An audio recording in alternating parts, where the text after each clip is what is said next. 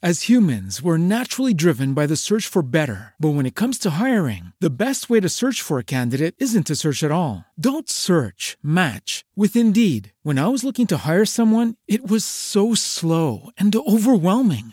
I wish I had used Indeed. If you need to hire, you need Indeed. Indeed is your matching and hiring platform with over 350 million global monthly visitors, according to Indeed data, and a matching engine that helps you find quality candidates fast. Ditch the busy work. Use Indeed for scheduling, screening, and messaging so you can connect with candidates faster. And Indeed doesn't just help you hire faster. 93% of employers agree Indeed delivers the highest quality matches compared to other job sites, according to a recent Indeed survey. And listeners of this show will get a $75 sponsored job credit to get your jobs more visibility at Indeed.com slash podcast. That's Indeed.com slash podcast. Terms and conditions apply.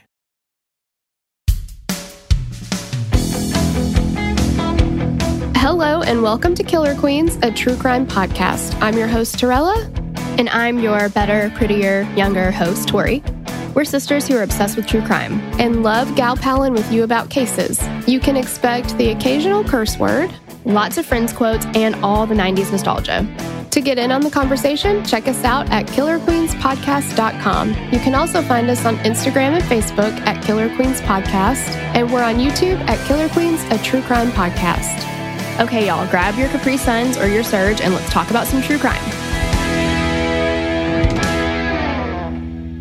Welcome to Killer Queens, dudes. Back with the dudes, eh? I know. You know what I figured out is I'm calling my kids dudes a lot.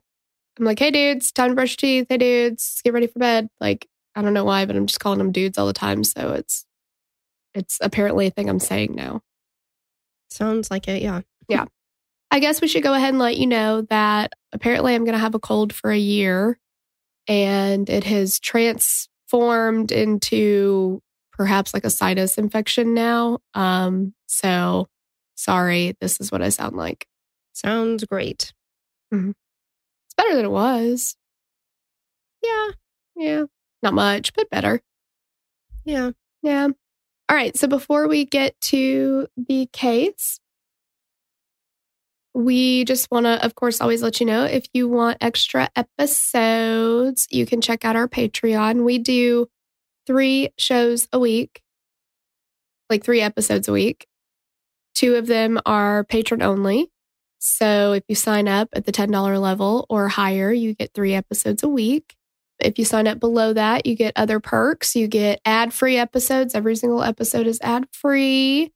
There's lots of reasons to join. And we've got, we're up to episode like 90 or 91 on the mixtape. And then we've got how many doc jams now? We've done like Confession Killer. Um, Who killed little Gregory? The Jinx. Don't F with Cats. Yes, we've done a lot. And so if you join now, you'll have all of those at your disposal and you can just binge your little baby heart away. Exactly. We're finishing up Outcry right now. And I guess we need to pick the next one. So, Yes, that's going to be a toughie. Yeah. So, you know, there's reasons to join. So check it out. Um, if you want some extra eps, we'd love to have you. Yeah. hmm And we also have at the $10 level a Facebook group that's just for $10 and up. So get a little more interaction there, which is fun. We got a little fun little fam over there. Yeah, it's just fun. It's fun. Yeah. Yeah. So so fun. All right. So we'll get into today's case. This is the Dyatlov Pass incident. And it's requested by Courtney Karen. Thanks, girl. I messed that up. I feel like you always say, hey, girl, thanks. So we sure do. It's kind of a thing. We don't, you do. I feel like it's our thing now though. People say it all the time. You you made me say it. but it's cute. I mm. like saying it, you know, no matter what, no matter if you're a boy or a girl or not. Like I think it's just fun. Hey girl, thanks. yeah. No, I enjoy calling everyone a girl. It's a term of endearment. I also like to call everyone a dummy. So interchangeable in my book. Oh, well, that makes me feel better because you call me a dummy a lot. It's a term of endearment. But let's not forget that Sloan was our researcher. yes. Hey, dummy, thanks. Okay. That didn't work. It does doesn't not work. work. No. Feels not good. Hey, girl, thanks. Okay. Okay, so let's get into it. Let's get into it. Okay.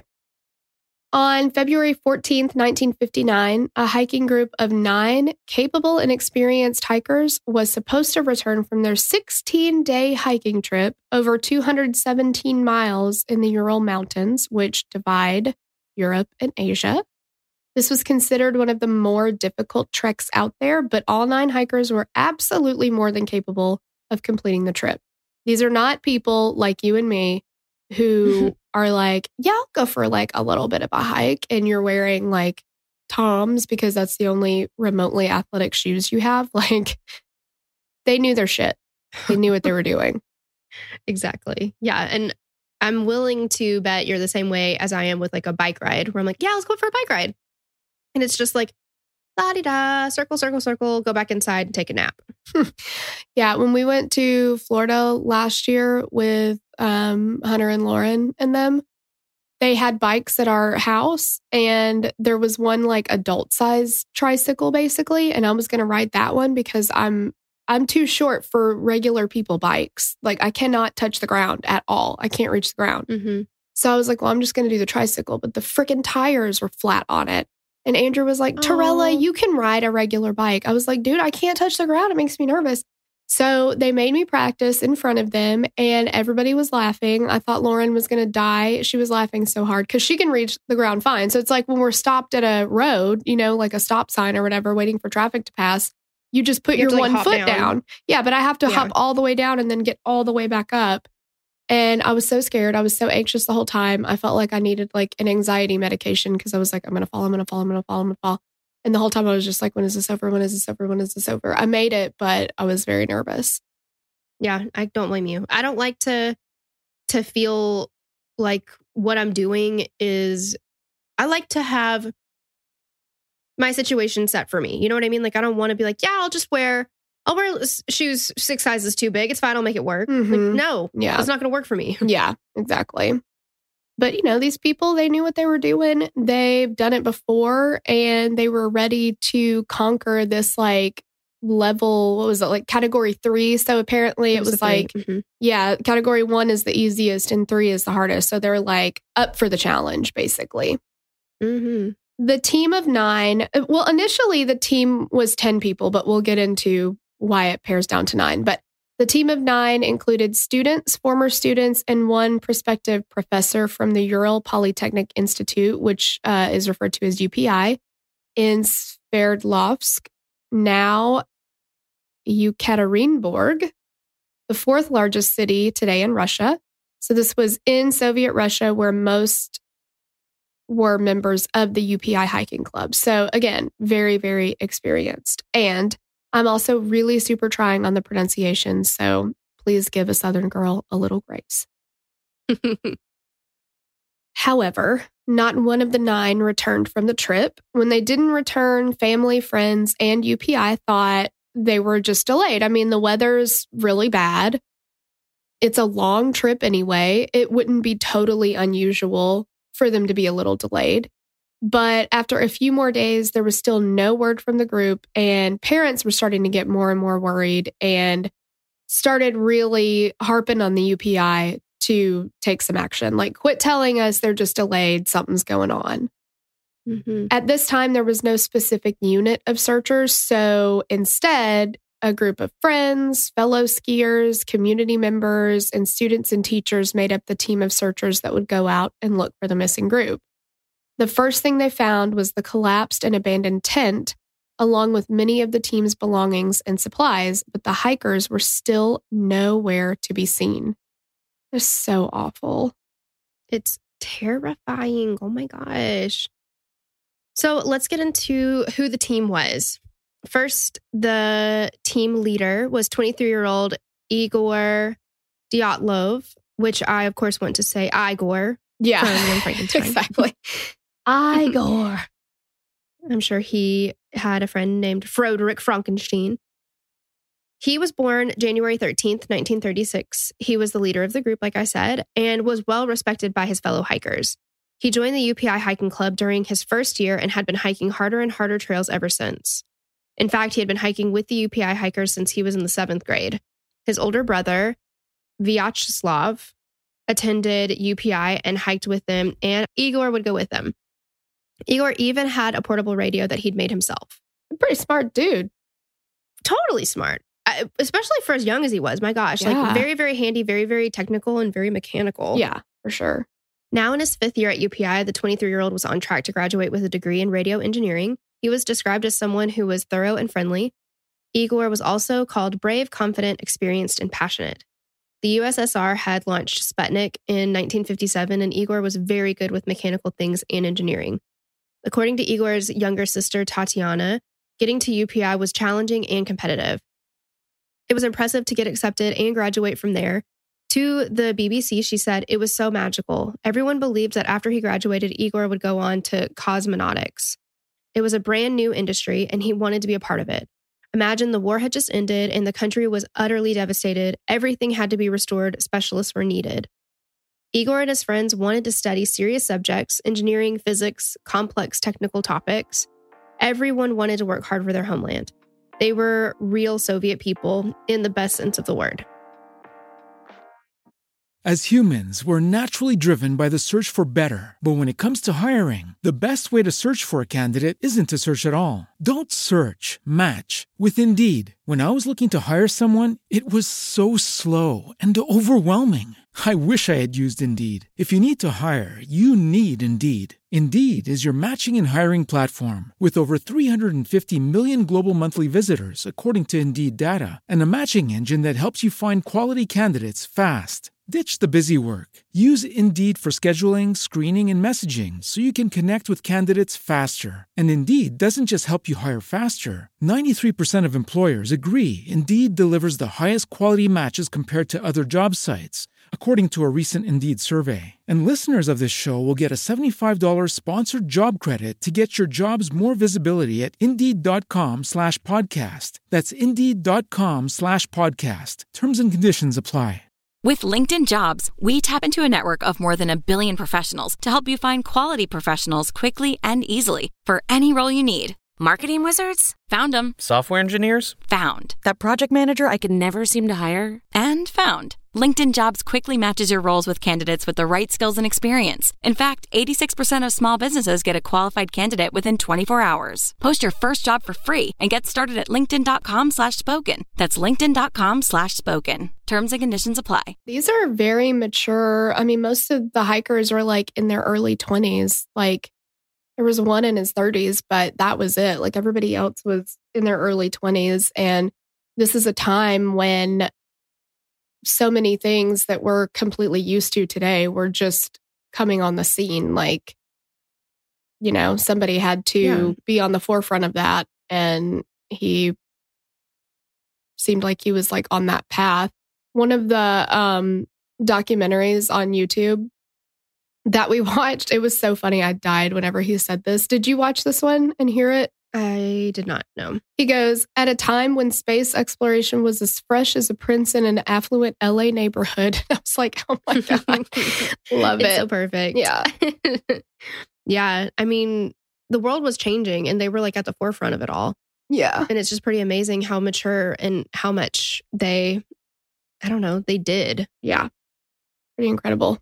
In my 20s, Yes. I was just drunk as hell. Yes. Every How day. you came out of it. I would like show up to work the next day still wearing the outfit I wore the day before because I hadn't gone home and I was just still drunk. I do have a meme though to share about this. I saw it on, oh gosh, 30 as fuck or something, that Oh, yeah, yeah, yeah. uh, Instagram account. I love that one. I know. It was so funny. I saw it this morning. It says, and it says, hungover in your 20s, takes Tylenol and goes about the day. Hungover in your 30s, writes letter. Dearest Penelope, I fear this may be the final time I am blessed to feel the warmth of the sun upon my breast. I grow more weary with by the moment and prospects for survival are slim. yeah, exactly. Like one glass of wine and I'm dead now. exactly. Yeah.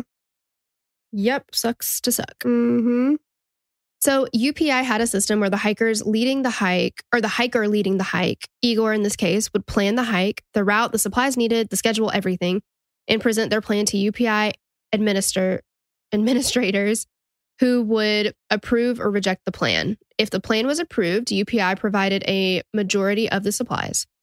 Igor had actually invented and engineered a few things that would be beneficial on a hike. He created a quote unquote stove, which was a heater not for cooking, that would be disassembled to be carried in the hikers' packs and then used in the tent to keep the hikers warm. He also created a quote unquote double tent, two tents sewed together that could house 12 to 14 people. One item that UPI eventually rejected for use on this hike was a two way radio.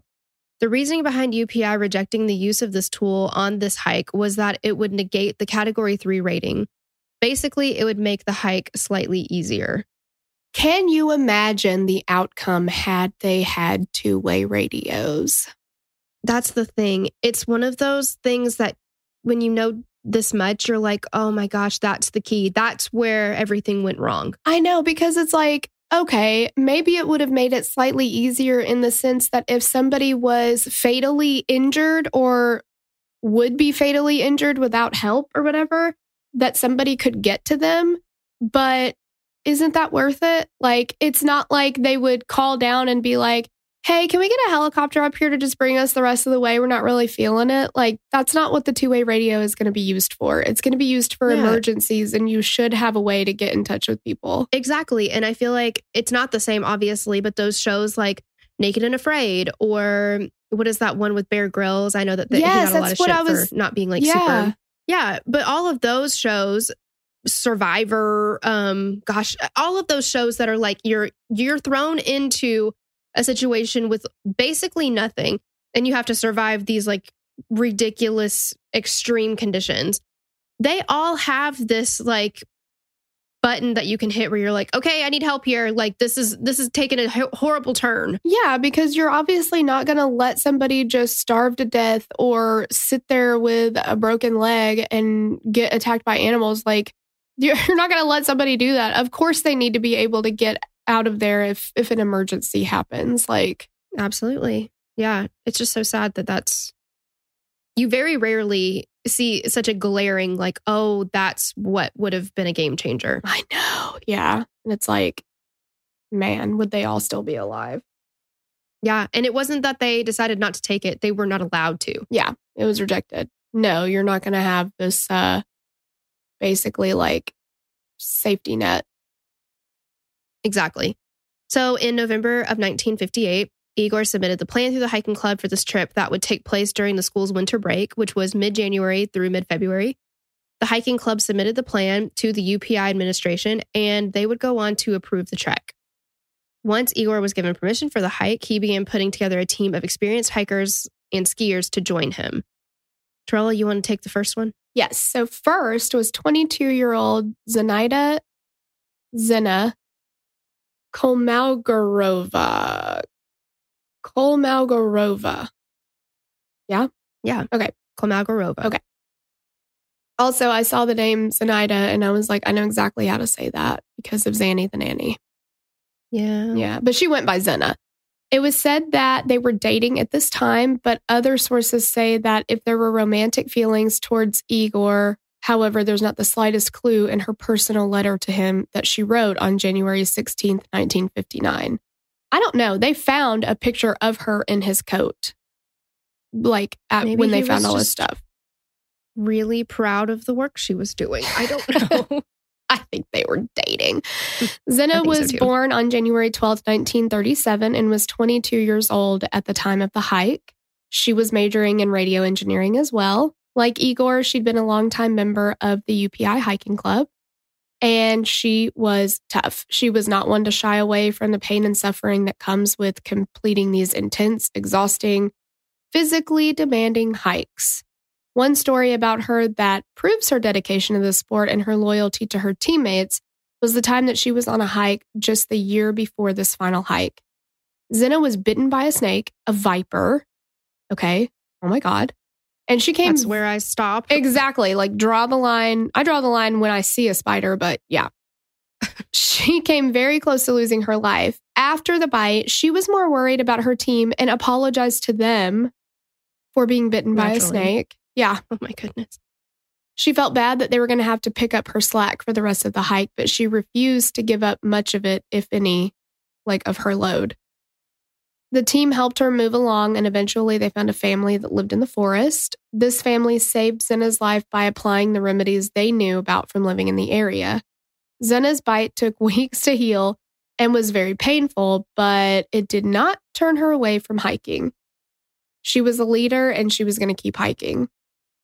She was described as generous, gentle, and very popular. Again, it's like UPI. Can we look at past incidences? Had they had a two way radio? Could they have gotten her medical Mm. help? Like, again, it's not, it's not like let's just give them a free pass. It's how about they don't die of a snake bite? How about they don't, you know, like it's for emergencies, dude. I know, right? Yeah, they're not just doing it. It's not like they were like, I actually also am going to need a bidet. Yeah, exactly. Like, that's not a necessity. I need Starbucks hand delivered to me each morning, or I just simply Yeah. cannot go. exactly.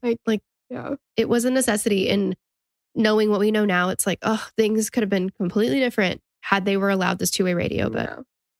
the next team member to join was 21 year old Yuri Nikolaevich Doroshenko. Yuri was in his fourth year at UPI, also studying radio engineering. Man, is it, does it, the two go hand in hand, radio engineering and hiking? Apparently. Yeah, I'm seeing a trend here. Yuri was born January 29th, 1938, and was described as strong and reliable. Yuri and Zina had previously dated, but he had broken up with her. Ouch. The BBC article mentions that Zena had written a letter to a friend that was found after her death that suggested that Zena was actually nervous about being on the hike with Yuri Doroshenko after he broke up with her. I really don't know how I'll feel. It's really hard because we are together and yet we are not together, she said. He even had met her parents. She had reportedly fallen in love with him during another hike. So Yuri had had a near death experience on a hike where his whole team was at risk, but he was the one that stepped up and protected everyone, including Zena. On this earlier hike, Yuri and his team encountered a bear that was making a beeline toward their campsite. oh my God. I don't know how these, and these are, I mean, at this point, I consider them to be kind of children. I don't mean any shade about that, but thinking about like being 22 and this was Oh, yeah, for sure. earlier than that, like that's little babies. And he like stepped up and did, he protected everyone and like had no fear Against a bear. Yeah. Those are, I mean, they're, you don't fuck with bears, man. I'm not saying that the bears that we have here in the US are little like weenies, but I feel like everything in Russia is a little bit tougher. Yeah. So I'm guessing that their bears are pretty fucking tough. I would think so. Yeah. Yeah. So Yuri picked up a geologist's hammer and went after the bear. And he did that whole like being bigger than your opponent and you know like um Give 'cause him the crazy eyes. Exactly. Yeah. Yes. and the bear took off and the team the members of the team continued on their way. And Zena was like, uh, who is that? Swoon. Oh, like what I see. Yeah. Yeah. Yuri was from a very poor family, like the kind of poor, like coat of many colors poor, like Dolly Parton poor. Mhm. He was said to have great endurance and was considered the hardest worker of the team.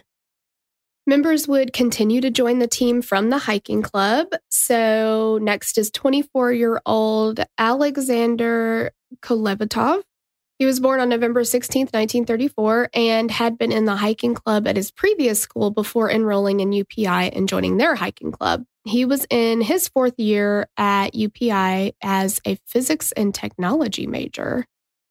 He'd previously attended another university in Moscow where he had majored in metallurgy. You got to be kidding me. We literally, I have never heard this term ever. Never in my entire life. And now we've got, it was mentioned in Paul Bateson, Russell Williams, Snowtown, and now this case. Like, that's insane. And I feel like probably other cases that I can't remember. Oh, for sure. But it's like the year of metallurgy. Yeah, exactly. Alexander was described as cautious, diligent, and studious, and well liked, admired, strong, orderly, methodical, and a natural leader. The book Death of Nine said his favorite hobby was collecting and smoking antique pipes. He was considered a very beneficial member of any hiking team. The only other girl on this ill fated hike was Lyudmila Luda Dubanina. She was born on May 12th, 1938, and was just 20 years old, so she was the youngest hiker, but she was still a very valued member. She was an engineering and economics major at UPI and was in her third year. This hike was going to be her first category three hike. Oh, I know. I hate when I hear this kind of stuff. yeah. Again, being a girl did not make her any less of a team member than the men. This was in the late 50s, so women were supposed to, you know, be in the kitchen, be pregnant, do everything for your husband. But in Mhm. Russia, that was not the case. Luda had actually been on a hike in 1957 where she had gotten shot in the leg by a hunter. It was a complete Oh accident, but Luda had to be carried down from the hike on a stretcher. These people, How? like, they're like, yeah, well, I got shot last time. It's like those people who go surfing and get their like leg chewed off by a shark, and they're like, no, I'm gonna go surfing again. Like, that it's Well- like the love of the sport, you know? It Oh, yeah. carries them, any but of the yeah. But uh, what I learned, one important thing that I learned about surfing and sharks specifically is that sharks only bite when you touch their private parts. oh, where'd you learn that? 50 first dates. Okay, okay, that makes sense. I will make sure that I never touch a shark's privates. that and I'll be scientific documentary, 50 first dates. Yes. yeah. so all the while, she apologized to the other members of her team. Ugh. As soon as Luda had healed from the injury in a few months, she was back hiking. And in 1958, she would return the favor when a member of the hike was injured and Luda carried their stretcher. She was said to have remained upbeat throughout. Holy, She, holy, these are like just tough people. yeah, they're all like rub some dirt in it, walk it off, like hmm Yeah, I'm very like, up and I'm sorry, I've been shot. Okay. yeah. I don't know if you heard me. I've been shot. So, gonna not go hiking ever again because it's dangerous. Like, Based on my experience dealing with something so great as, let's say, a paper cut, Yeah. I don't think that I would handle this well. no, I don't. I also don't just don't do hiking at all. But Yeah, true. Not for fun, not for anything. She was called a merrymaker and cheerful girl who loved photography and was a member of the UPI Ice Dancing Club. Luda was also called a gifted athlete and singer. She's like a triple threat, man. Mm-hmm. She was called a hard worker, reliable, independent, strong, and brave. A friend of Luda said she was so excited that she was approved to go with Dyatlov, and she was kind of inspired, anxious, training, and getting ready. She was a strong person, both physically and spiritually. I would agree. yeah. Next up is Yuri Georgi Krivon. He was born on February 7th, 1935. So he was 23 years old and had already graduated from UPI after studying construction and hydraulics. Wow. His degree in civil engineering helped him get a job as an engineer at Plant 817, and he had previously worked at Mayak Nuclear Plant. 23. A lot of life at 23. Again, I was just still probably drunk. I don't I don't know what I was doing at 23. Exactly. You weren't working at a nuclear plant. No, not yet, not yet. In September of 1957, Georgi was involved in the cleanup of the Kyshtym disaster at Chelyabinsk 40, which was a secret nuclear facility. This is a nuclear contamination that was considered the worst nuclear disaster until Chernobyl happened. So now the ranking is one, Chernobyl, two, Fukushima, and then three, the Kyshtym disaster. Georgi being involved in the cleanup of this massive disaster earned him a promotion to a supervisor at the plant. He was expected to start that position February 21st, which would be right after his hike with Igor and the group.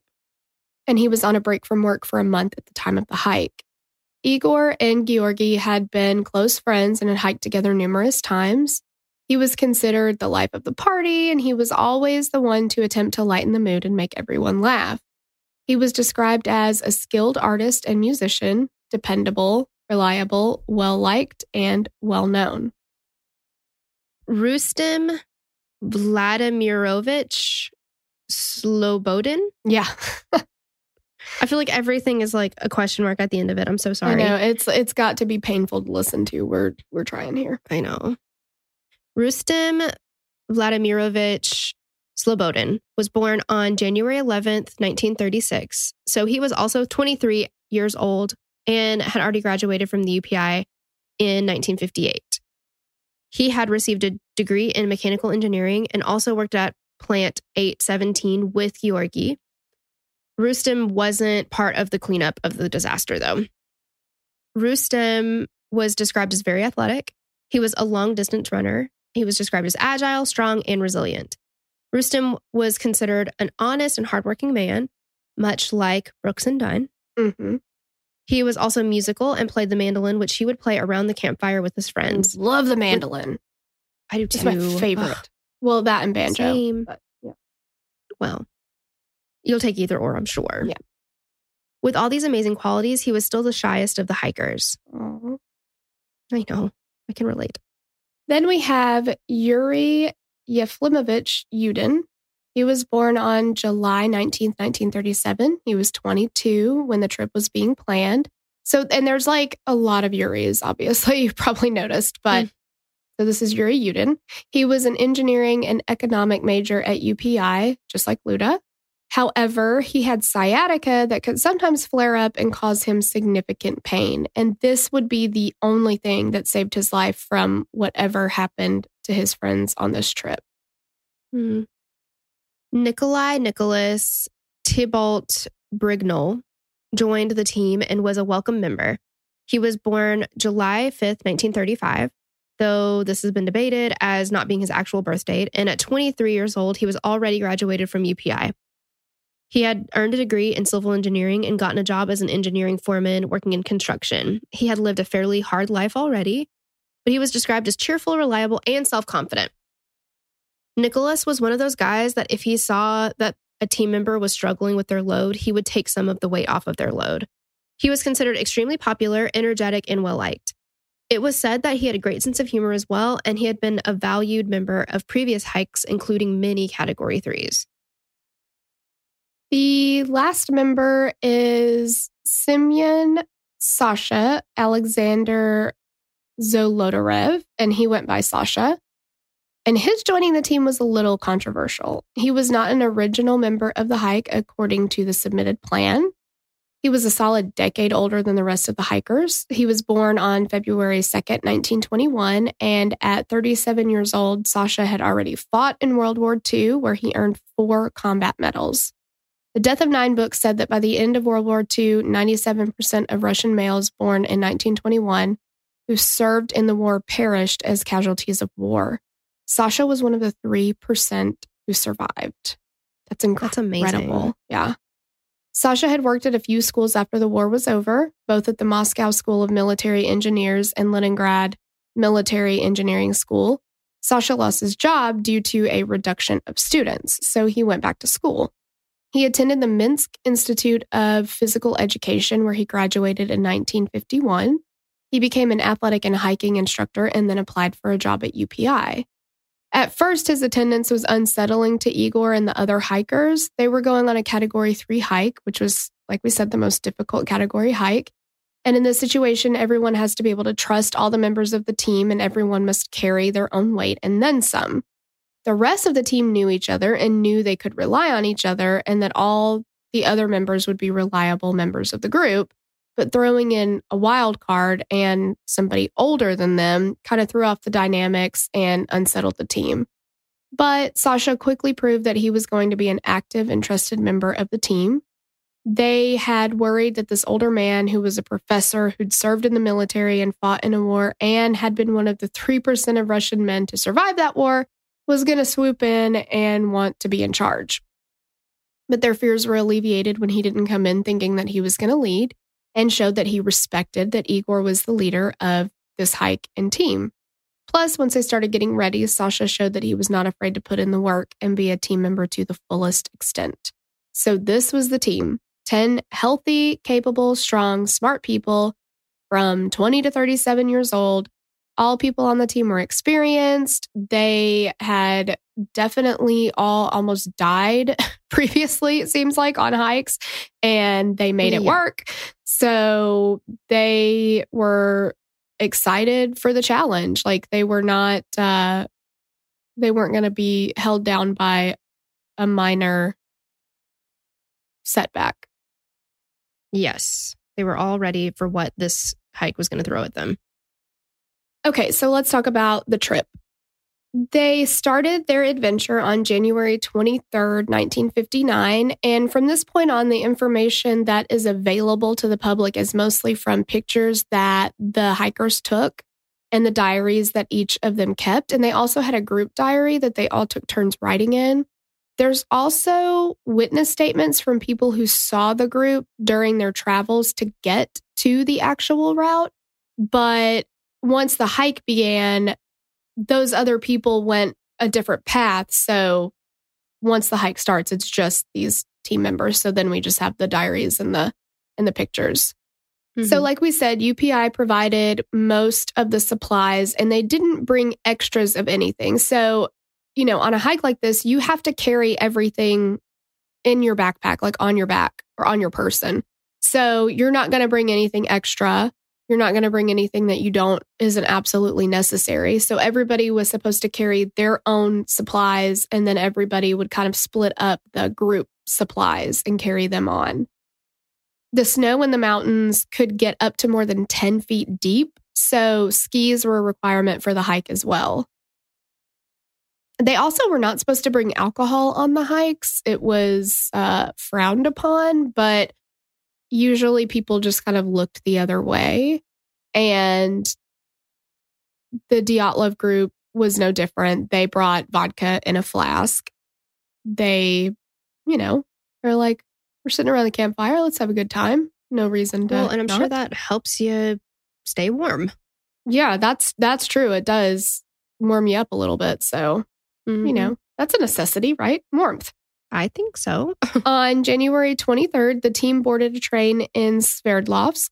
They were on this train with another group of hikers led by Yuri Blinov. So that's another Yuri, who would be able to give information about the Dyatlov group in up to a certain point, as well as conditions in the mountains. So this was another group from UPI, but their hike was going to take 25 days, and their route was pretty much parallel to the Dyatlov group.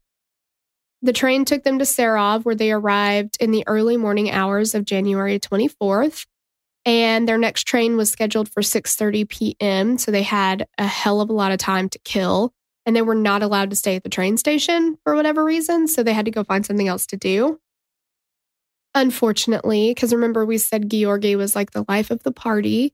Everybody's tired. They're trying to figure out what they're going to do for like the next 12 or so hours because they also have all of their gear that they have to carry everywhere with them. So they're not trying to, you know, go walk around the city or the- yeah.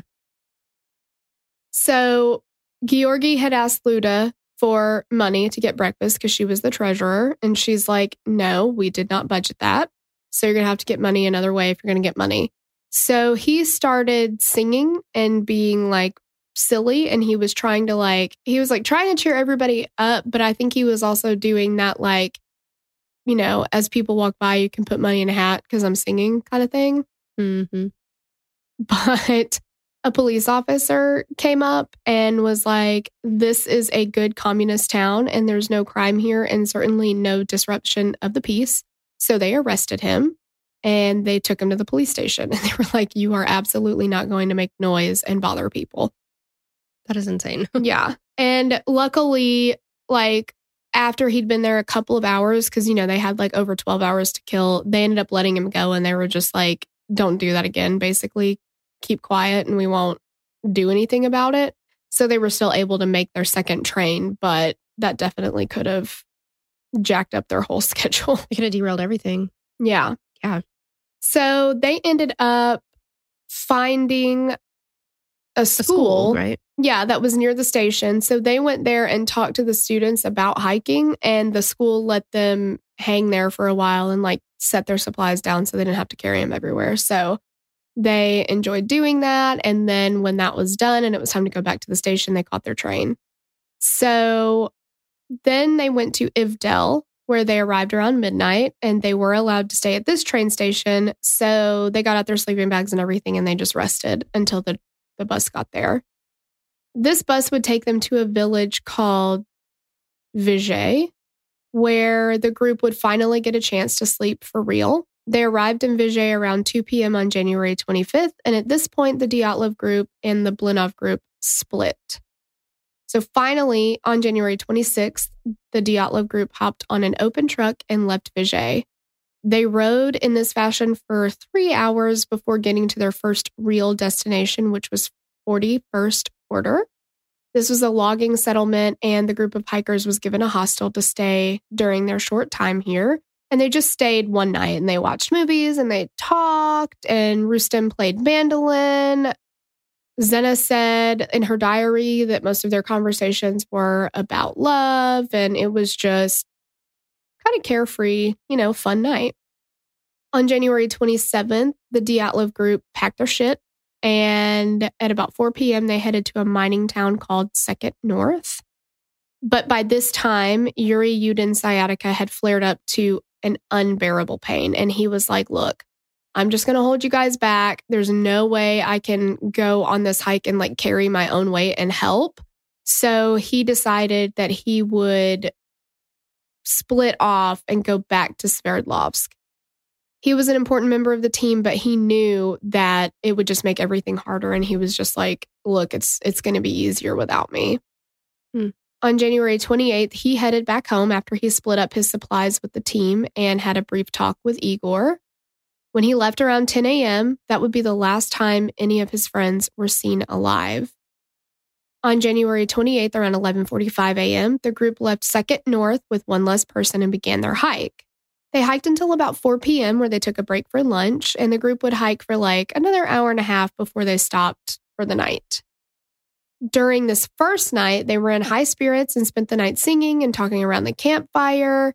This is also when they were would do chores. So they had a rule that after they finished camping and when they were setting up for the night, they had to get all of their stuff done before anybody could actually sit around the fire.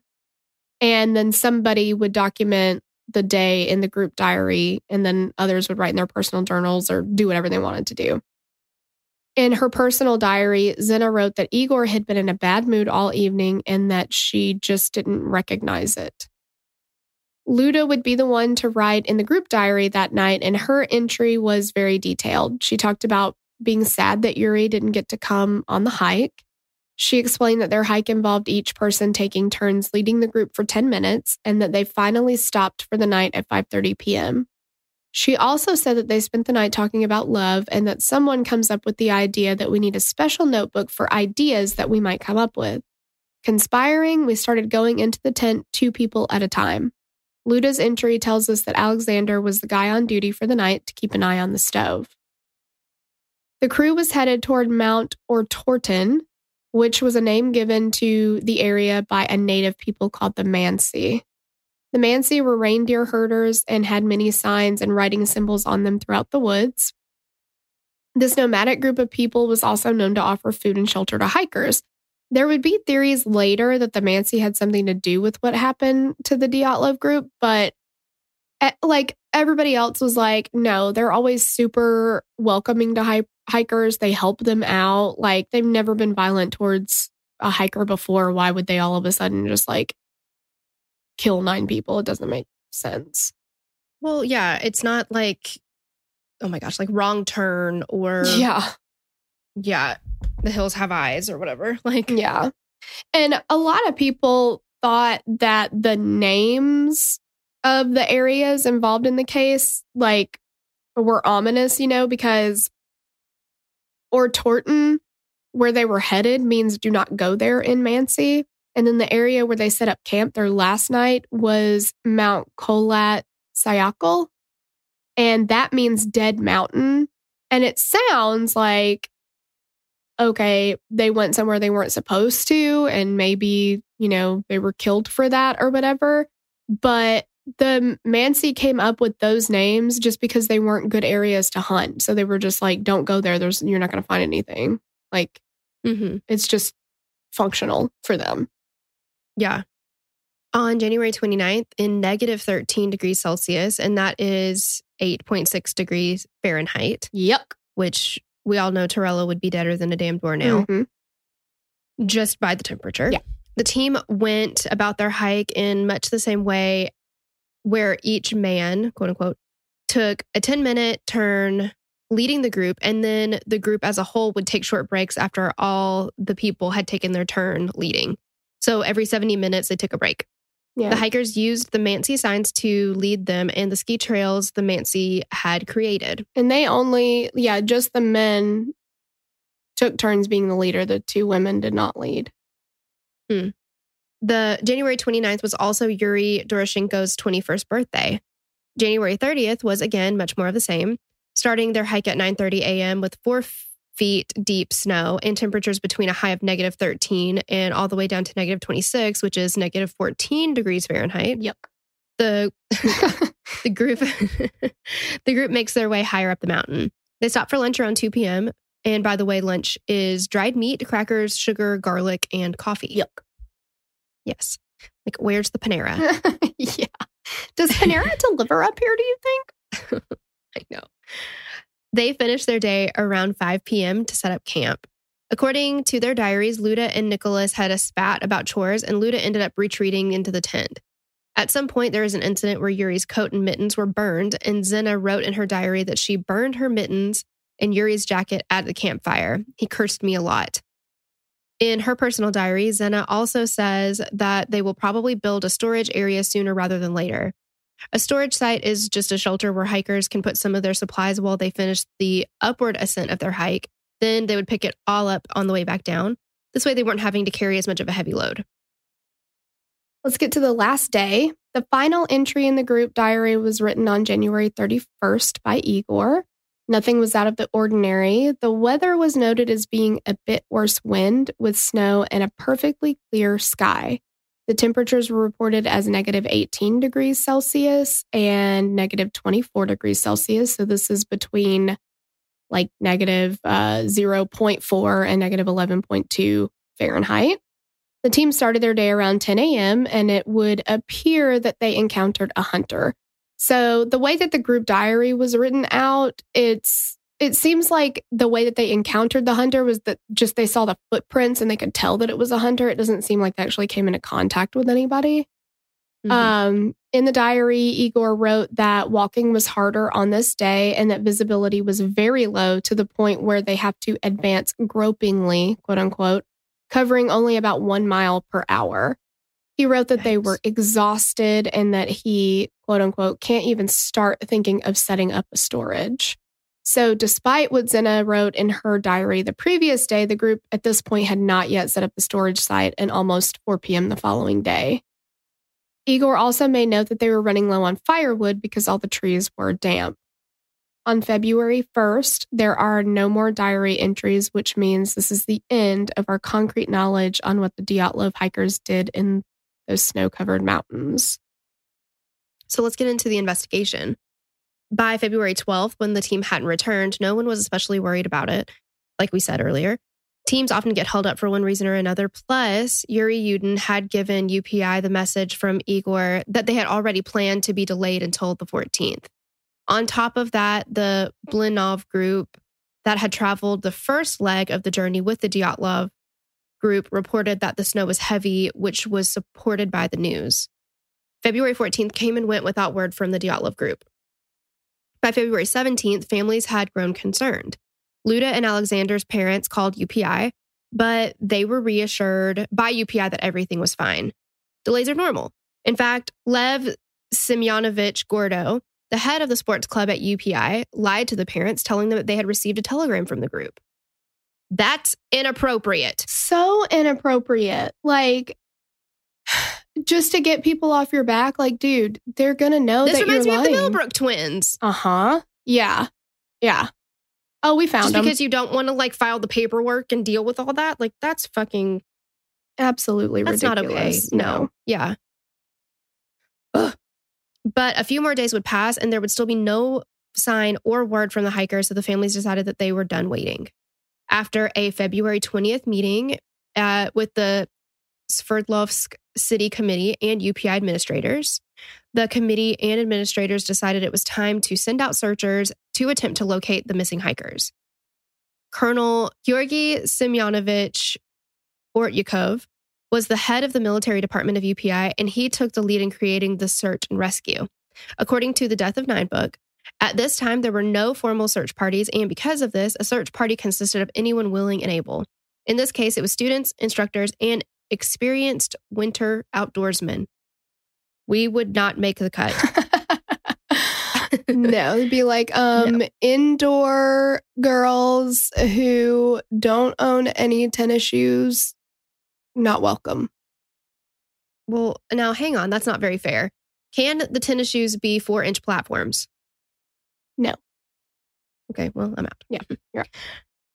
And to make up the budget, businesses and universities would donate to the search effort. With the search effort and community involvement, a plane was sent on the 21st to fly over the area and look for signs of the Dyatlov group. Unfortunately, Joey wasn't part of the group and didn't spell out ple in sticks, which would have been seen from the Sure. From the plane, airplane yeah. that said help. Yeah. So they couldn't see anything. No, no uh, help sign or whatever. Yeah. It would be another three days before they found the Dyatlov group's abandoned campsite on the Kholat Syakhl slope. The tent had partially collapsed and there was some snow on top of it. Outside the tent was a pair of skis and an ice axe, along with a flashlight laying on top of the crumpled tent. The searchers tried the flashlight and it still worked. Lots of other little things were found outside the tent and strewn about the snow. Things like socks, hats, loose change, etc. Also left behind was Igor's coat with a pocket knife and a picture of Zena in the pockets. See? I'm guessing it didn't, yeah. I'm guessing it didn't get so warm that he didn't need his coat, though. Right. Yeah. Also, near the tent and more unsettling than what was left behind were the footprints in the snow leading away from the tent. So the prints were described as shallow indents that would lead one to believe that the group left calmly since they were neat. The disturbing part about this is that the footprints appeared to have been made by people without shoes on. And like you said, it did not get so warm that they were like, let's just go barefoot either socked or bare feet would make these prints. And not only did the prints look like bare feet in shape, the prints weren't indentions anymore as you would expect, but they were more like columns. And you kind of have to see the picture to understand this. But apparently, what they're saying is if you step in the snow barefoot or with just socks, the warmth from your feet would melt the snow, which then refreezes into ice. So then the snow around the ice gets blown away and it just leaves like the ice that you've stepped down in, you know. So Mhm. it's like columns of ice left everywhere. So that's a big indicator that they definitely didn't have shoes on either. It was also noted that there were marks that looked like handprints and drag marks with the footprints. The prints went on for about 30 feet and then disappeared. The searchers carefully opened the tent half, prepared to find at least a few bodies. There were none, but there were other things that alarmed the search team. Left behind in the tent was food, a pile of boots, blankets, backpacks, diaries, buckets, a metal box, four cameras, a flask of vodka, a saw, a flashlight, three axes, a knife, two kettles, a first aid kit, three compasses, a pocket watch, and a partridge and a pear tree. Like, like there's so much. Outside the tent, the searchers found socks and slippers wrapped in what turned out to be Igor's checkered shirt, and they also found a place where someone had peed in the snow.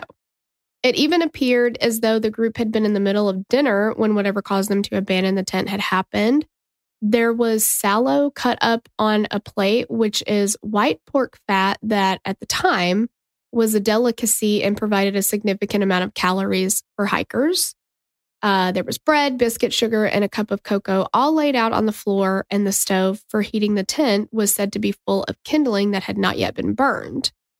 A searcher said most of the meat on the plate was sliced up as if they were getting ready to have supper or something and just didn't have time.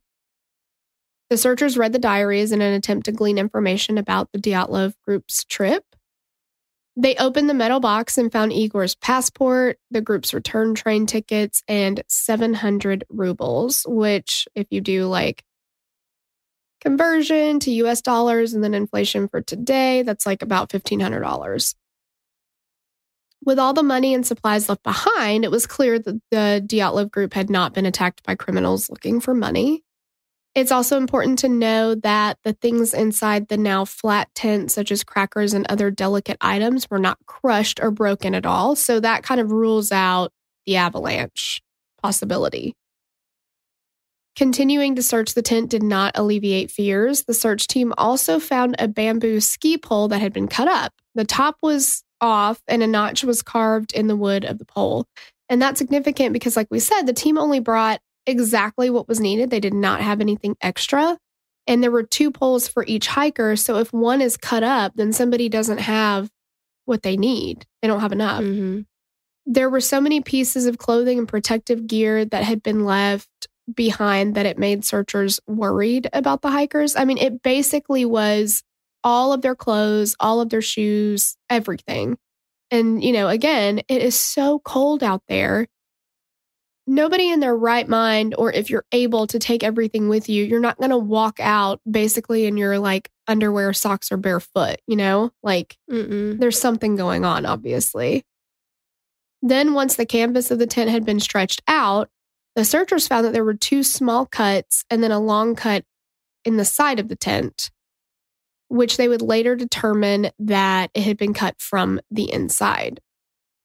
Since it was 1959, forensics and procedure were more like suggestions than rules. So the search team that found the campsite basically just plowed through all the things left there and emptied the backpacks and threw everything into one big pile that it that was packed up and taken to Ivdel. Once everything was in Ivdel, Yuri Yudin had the unfortunate job of identifying all the things and their original owner. But there were some items that he was like, mm, no, I don't think these belong to anybody. I didn't see them with anybody. So strange. That- yeah, really strange. At this point, though, no one is thinking they're going to find the hikers dead. And they especially aren't thinking that if they did find them dead, there might be concerns about how they died. The priority to collect forensic evidence was low, plus, it was the 50s. And because of this, things were overlooked and not documented. There are only pictures of one side of the tent, so we don't know if there were cuts on both sides. The searchers would also end up using the group's cameras they found in the tent to take pictures during the search. And it was determined by Sverdlovsk Research Crime Lab that the seamstress in Ivdel had been correct and the tent had been cut from the inside out. It had not been cut, torn open, or even started with a knife and then ripped. It had been fully cut all the way down the side of the tent. It was also noted that there were more small knife scrapes along the inside of the tent that led the investigators to conclude that they hadn't made the cut in the spur of the moment, that they'd made some preliminary cuts before making the main one. The fact that they would cut open their tent concerned everyone. Like, you know, in that, that's a harsh environment. It's absolutely frigid. Your tent is your shelter, it's your protection, it's what essentially keeps you alive. But Mhm. for whatever reason, they decided to slice down the side of the tent instead of going out of the front or the back. So, I mean, that's a huge question. What would have made them think that that was the best course of action? Because now you've got no tent for the rest of your trip if you're trying to make it somewhere. Exactly. Yeah, that was your only shot. Yeah. Something like that. With the help of the Mansi trackers, the search team located a storage site that belonged to the Dyatlov group. It appeared that the group had created the site before whatever had happened happened, but they had never come back to the spot to access any of the supplies. More confusing, though, was the fact that there was a pair of skis that were crisscrossed marking the site. Again, it's confusing because the group didn't have a spare set of skis, so whoever would have left their skis would not have been able to continue skiing with the group and would also have had difficulty just walking around the campsite and to and from the storage site. Like, you know, that snow is so deep, you've got to have the skis. And again, this person has nothing. Exactly. Then on February 27th, the search team found the first two missing hikers. And we're going to cliffhang you. Ugh. I know. What a bitch move we did. I know, but here's the thing. If you can't wait and you want to hear the rest of this right meow, Mm-hmm. if you're on the Patreon, you got it, girl. You got it. It's there. yes. And if you don't want it right now and you can wait, if you have any kind of self control, which we don't, Uh-uh, don't. that's great. Yep. And we're fine with that. totally. Yeah, wait till next You week. can wait until, yeah, it's fine. no probs. So those are your options, but we hope to catch you on the next episode where we conclude the Dyatlov Pass. Yes. We love you guys. Bye. Bye. So before we go, we just wanted to say a little hey girl thanks. Charlie, I did it. You To some of our new patrons, thank you so much. Amy R, Kaylin G, Haley R, Avon H, Laylee S, Alyssa J, Elise G, Kimberly R, Laura G, Amy C, Lori K, Leah H, Lauren L, Megan Y, Amanda B, Tiffany M, Ayla H, Bailey C, Victoria, Shannon, Brooke, Kim R, Melissa R, Evan R, Brittany P, Summer A, Tamara O, Claire N, Jenna, Chloe C, Laura A, Cindy S, Lucy H, Colleen U, Raylene R, Karen B, Tilly A, hey girl, hey girl, Amy K, hey girl. Athena D. Thanks Hey, guys so much. Thank you guys. We love you guys. Thank you guys. We love you. Bye. Bye. We'd love to hear your thoughts on this case. Connect with us on Instagram or Facebook to continue the conversation. Thanks for listening, and we will meet you back here next week. Bye. The theme song for the show is created and composed by Stephen Toby. You can find more of Stephen's work on SoundCloud. Our logo was created by Sloan Williams of Sophisticated Crayon. You can find more of her work on Etsy. Visit us at killerqueenspodcast.com for merch and other info about the show.